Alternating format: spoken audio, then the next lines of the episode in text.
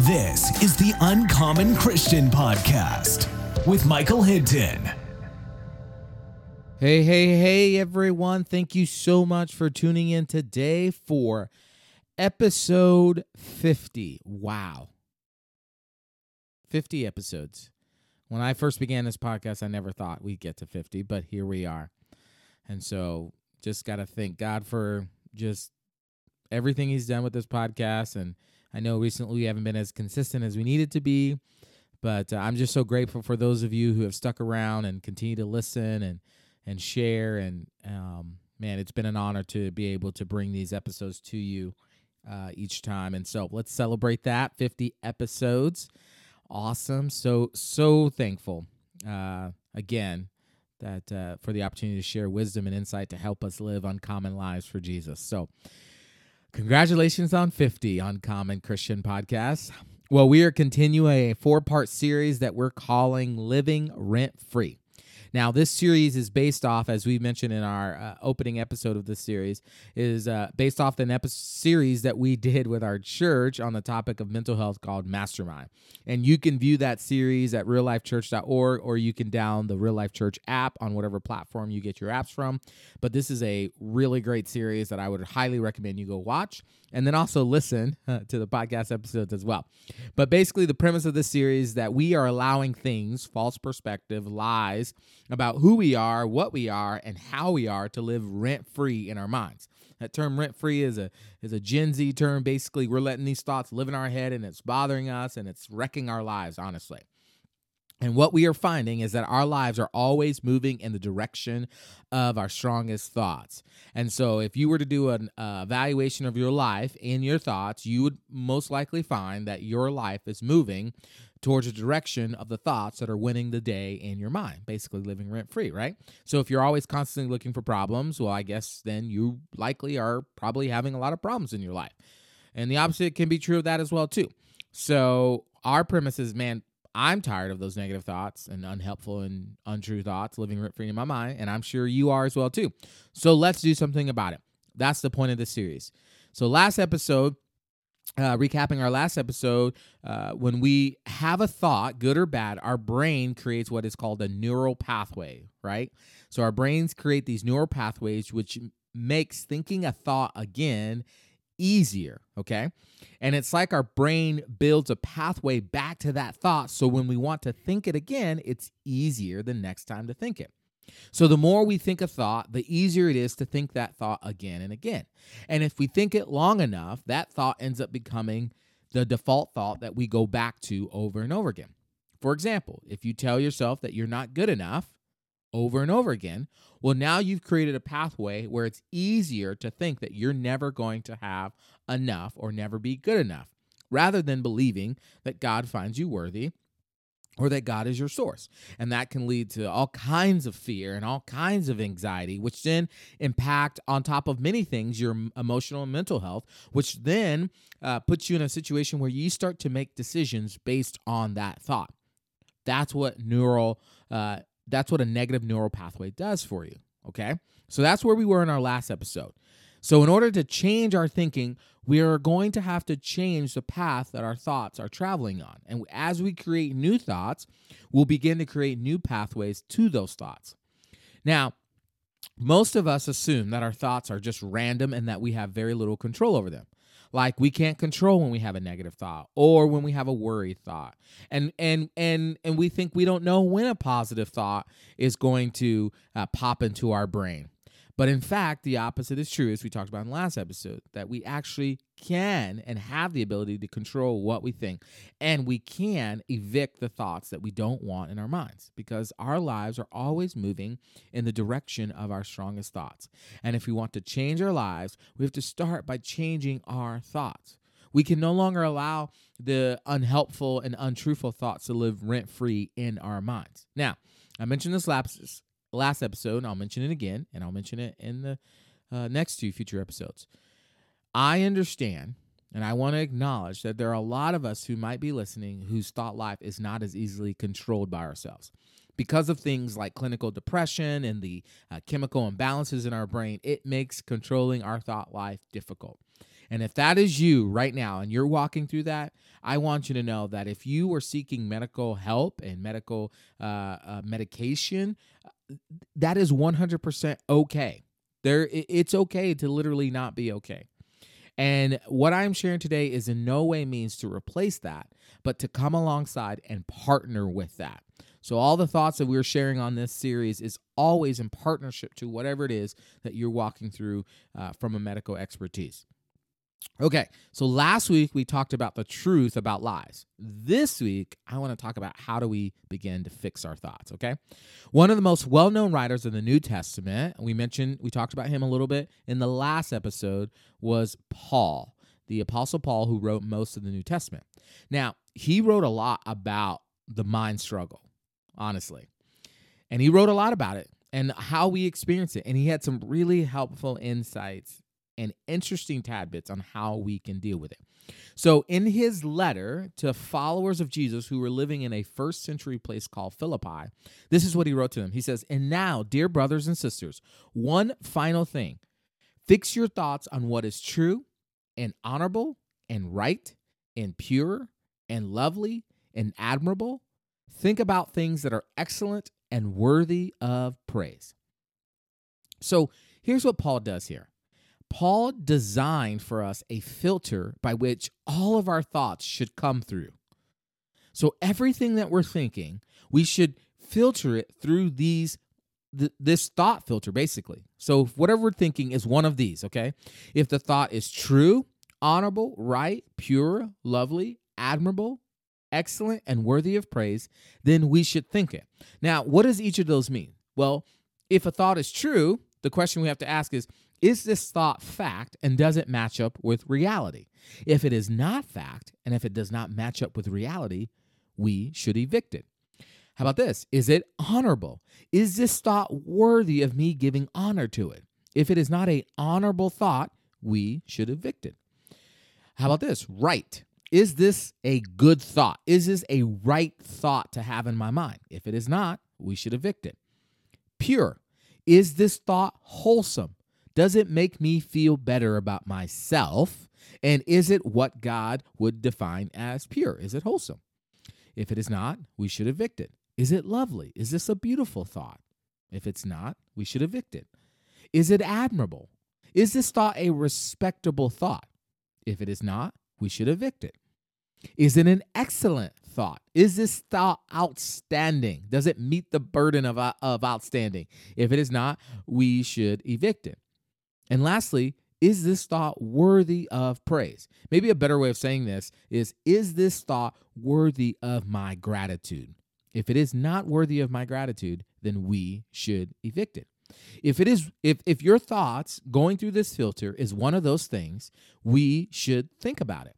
Now, why does Paul recommend this?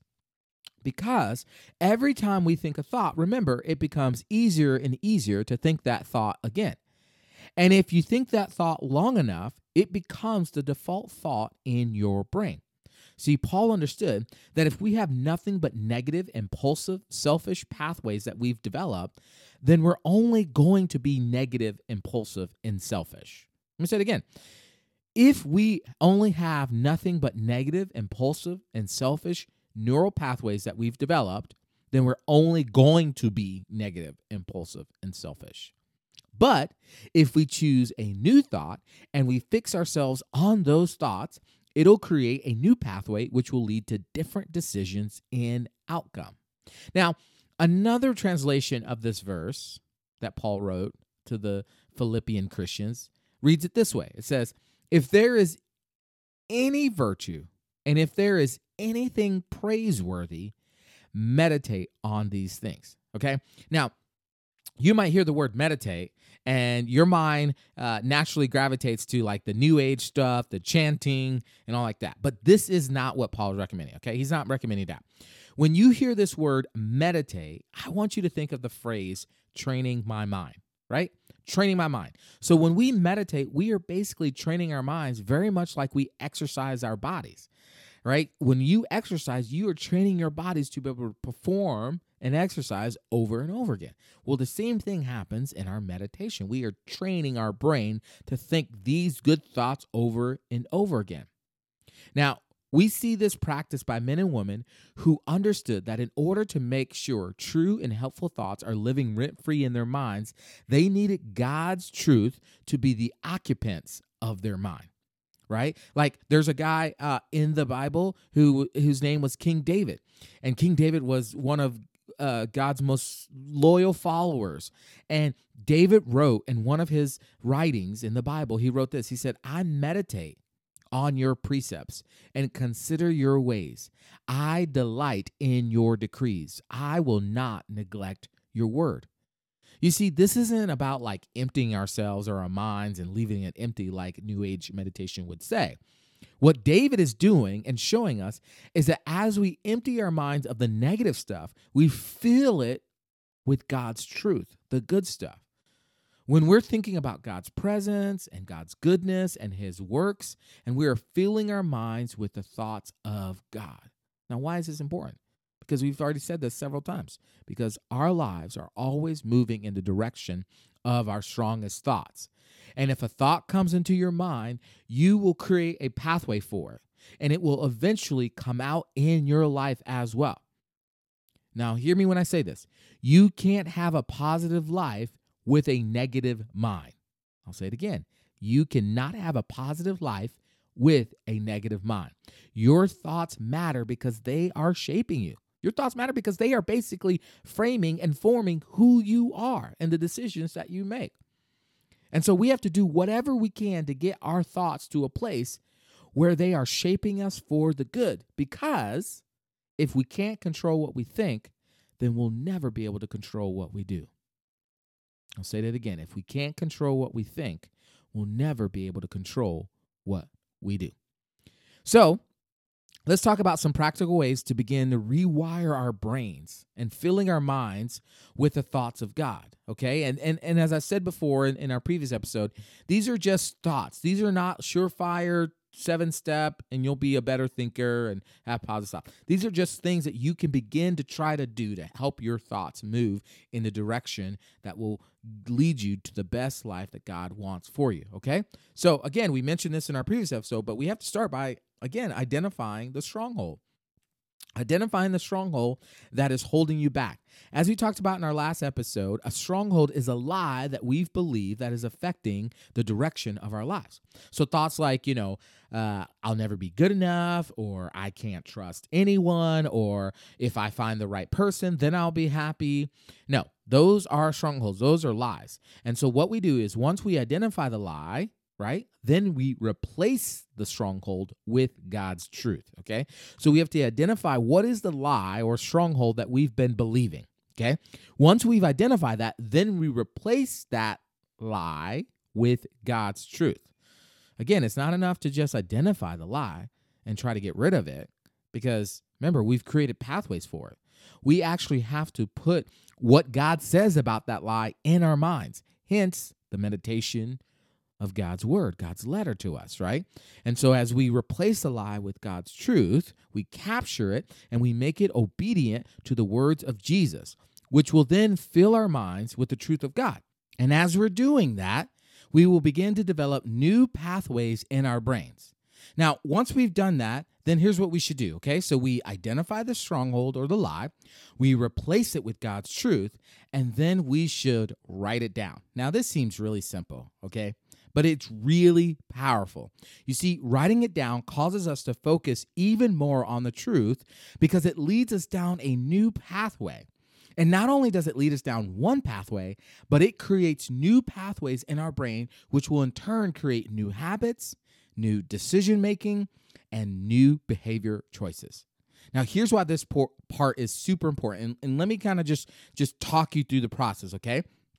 So what we're to do is we're to write it down. Then we're going to think it. Then we're going to speak it until we believe it. Okay? So write it down, think it, speak it until you believe it. Write it, think it, speak it until you believe it. Kind of catchy, isn't it? Right? And here's what happens when we do this. Scientifically speaking, we are creating new neural pathways. We're basically charting new trails in our brain. Spiritually speaking, we are letting the thoughts of God fill up in our minds. We are taking every thought captive and making it obedient to Jesus. We are focusing our minds on everything that is true and honorable and right and pure and lovely and admirable and excellent and worthy of praise. Now, this process actually works. And I've mentioned this before in, in a previous episode of the podcast, but my wife can tell you there is no amount of criticism that you can throw at me that hasn't already been thrown at myself 10 times over by myself. I literally am my own worst critic, and I'm always constantly fighting against myself over the strongholds or lies that I've allowed to become truths in my mind. So, what I did a few years back is I took some time to really just kind of focus in on what God says about me and who He wants me to be. And I came away from that time just kind of hearing three words over and over again three truths, three God given identity traits that I was going to put all my thoughts and my character and my decision making through in my mind about me. And if they fit these three words, they get to stay. And if they didn't, then they had to go.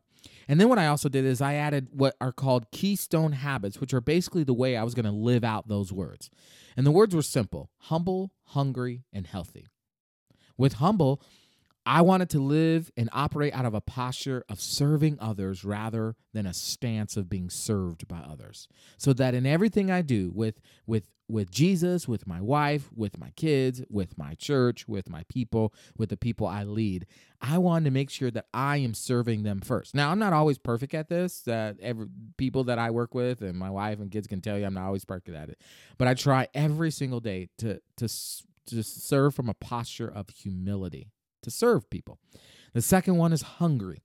And the keystone habit is I will do whatever it takes to live out my God given purpose. So, whatever God has called me to, whatever He has asked me to do, whatever my assignment is, I'm going to do it. I'm going to do it unapologetically.